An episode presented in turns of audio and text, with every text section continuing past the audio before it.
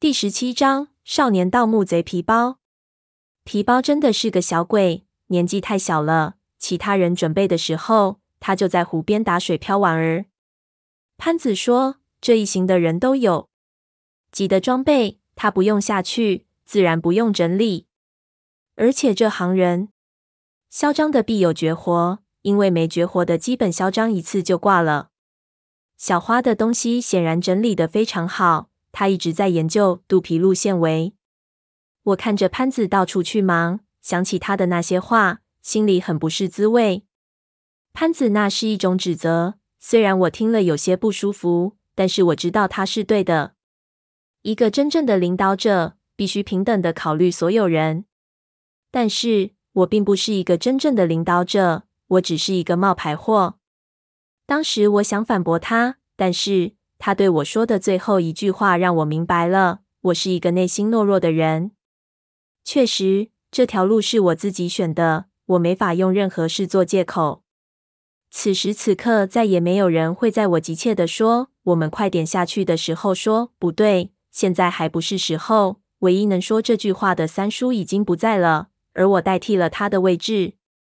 我的脑海里浮现出很多三叔当年的样子，我忽然意识到。当三叔说着不行，或者冷着脸点头说可以试试的时候，他的内心绝不会轻松。我曾经觉得说那些话是那么的简单，看来如果不自己经历一番，很多东西是不可能真切体会到的。很快，小花开始做动员了。我看到他拍手，让准备下的的人聚拢过去。在加喇嘛的过程中，所有最团心的信息都是在下的之前才会透露带喇嘛们。铁筷子用这种方法防止黑吃黑，或者怕喇嘛们泄密给其他人。小花是一个很有表演天赋的人，她点然没有我的那些烦恼。早在我还在享受简单生活的时候，她已经习惯了我刚才纠结的事情。我看着小花聊天似的和那些人布置着，轻松的犹如一场演出前的讲戏，我有些羡慕，又有些酸楚。这种不同，平常看不出来，但是你通过倒影来看。就十分明显了。我走过去想听听，就听到他指向湖的对面，如此道：“湖面四周的一切都笼罩在月光下。”我仔细去看湖中的路色，只见四周的悬翔在倒影中反转了过来，能看到对面湖边一整圈的山势起伏不定，很神奇。这些山里面隐藏了一座极为罕见的鼓楼，可以说是张家鼓楼的群葬避穴。这里风水相当特别。呈现出一种群仙抱月、西风引路的格局。你们看那边的山头，树木摇曳，但是湖面上平静如水，连一丝波澜都没有，说明这个地方，如果风吹入的方向不对，是碰不到湖面的。这种湖，在古书上记载，水里很可能是有龙的。湖边的山脉就是龙脊背，鼓楼修在龙脊里，那是敲骨吸髓，有点凶恶了。龙肯定没有。我们之前潜下去的时候，屁也没看到。不过娃娃鱼倒是有。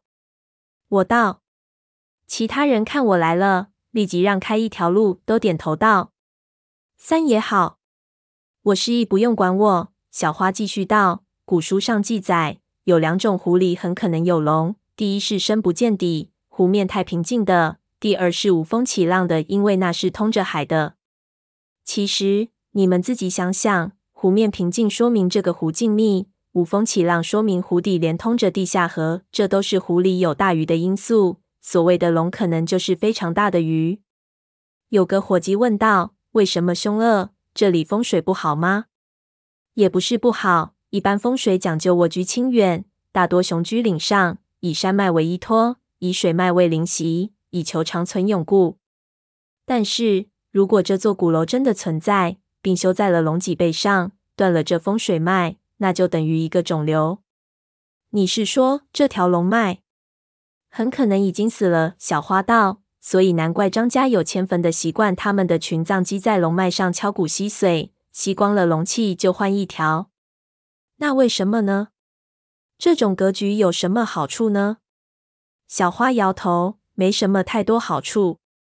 要说好处，只有一个。但如果是那样，咱们就得打起十二分的精神。他皱起眉头，转头问我：“三爷，兄弟们现在退出还来得及吗？”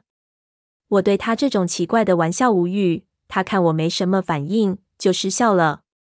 潘子道：“花儿爷，你这玩笑到哪个字为止？前面半句是玩笑吗？兄弟们是为了发财来的，你可不能吓唬我们。”所有人都轰然大笑。就在这个时候，皮包从湖边走了过来，对我们道：“几位爷，刚才我打水漂的时候，一直在琢磨一件事。我觉得你们在下去之前。”的考虑考虑我琢磨的这个问题，因为你们的推测可能是错的。我们愣了一下，小花就问道：“哦，果然是高手，你想到什么了？”皮包摊开他的手，手里全是用来打水漂的小石片。显然，他说完后还想回去打。你们提出张家人有群葬的习惯，古墓不是封闭的，是开放式的，后人死后可以多次进人古墓安葬，对吧？我们点头，他道：“那假设一下，张家古楼在山体之中，他们的古墓是多次使用的，家族死者都要葬入古墓之中。你想，这其实挺劳民伤财的。你大老远抬个棺材，从外面走山路进来，一次两次还行，但这近千年里，张家总不会只死一两个人吧？这么大的家族，死个十来个总有吧？如果隔三差五的……”村子里老是出现神神秘秘的陌生人，那村子里肯定会留下什么传说。但是在外面的巴乃村，我们什么传说都没有听到，这有点说不过去。你们不觉得很奇怪吗？你的意思是说，张家古楼是开放式古墓，死者归葬的推测是错误的？有个伙计问道。不会，我们在四川明显的看到了开放式古墓的证据，这么精密的设计。肯定不会是闹着玩儿，所以开放式古墓一定是对的。小花道：“我没说老板们是错的，我是说这件事情很蹊跷。”我不得不承认，皮包说的很有道理，不由对这小子刮目相看。难怪他是新生代里身价最高的一位。其实未必是这样。小花道：“也许历史上有一些传说，但是没有留存下来。”因为这个村子所处的地方在历史上并不是一个太平之的，这里一直有战争发生。这个村子里的人可能曾经被屠杀，已经死光，然后重新有其他地方的人填充进来。即使如此，这个村子百年内总没有被屠杀过吧？从阿贵那一代到现在，最起码四代人了。这段时间内，按道理也应该有张家人进村人练才对。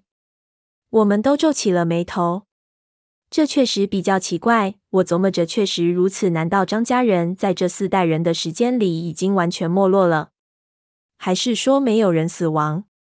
我们并不是什么传说都没有听到，巴乃还是有传说的。而最近的一个传说，年代还非常近。我们一直在讨论这个。沉默了半晌，小花忽然道：“是什么？带着铁块的考古队？”小花道：“就是一个传说。”我一开始不明白，但是随即就冒出了冷汗。我摸了摸自己的脸，有意思。难道是这样？潘子不明白。两位爷，我读的书少，别打哑谜行不行？我对潘子道：“我们之前最熟悉的巴乃的传说，就是考古队的对事情。这里有一个心理误区，结合小花说的奇怪的地方。”那考古队的事情就完全可以有另外一个思考方向了。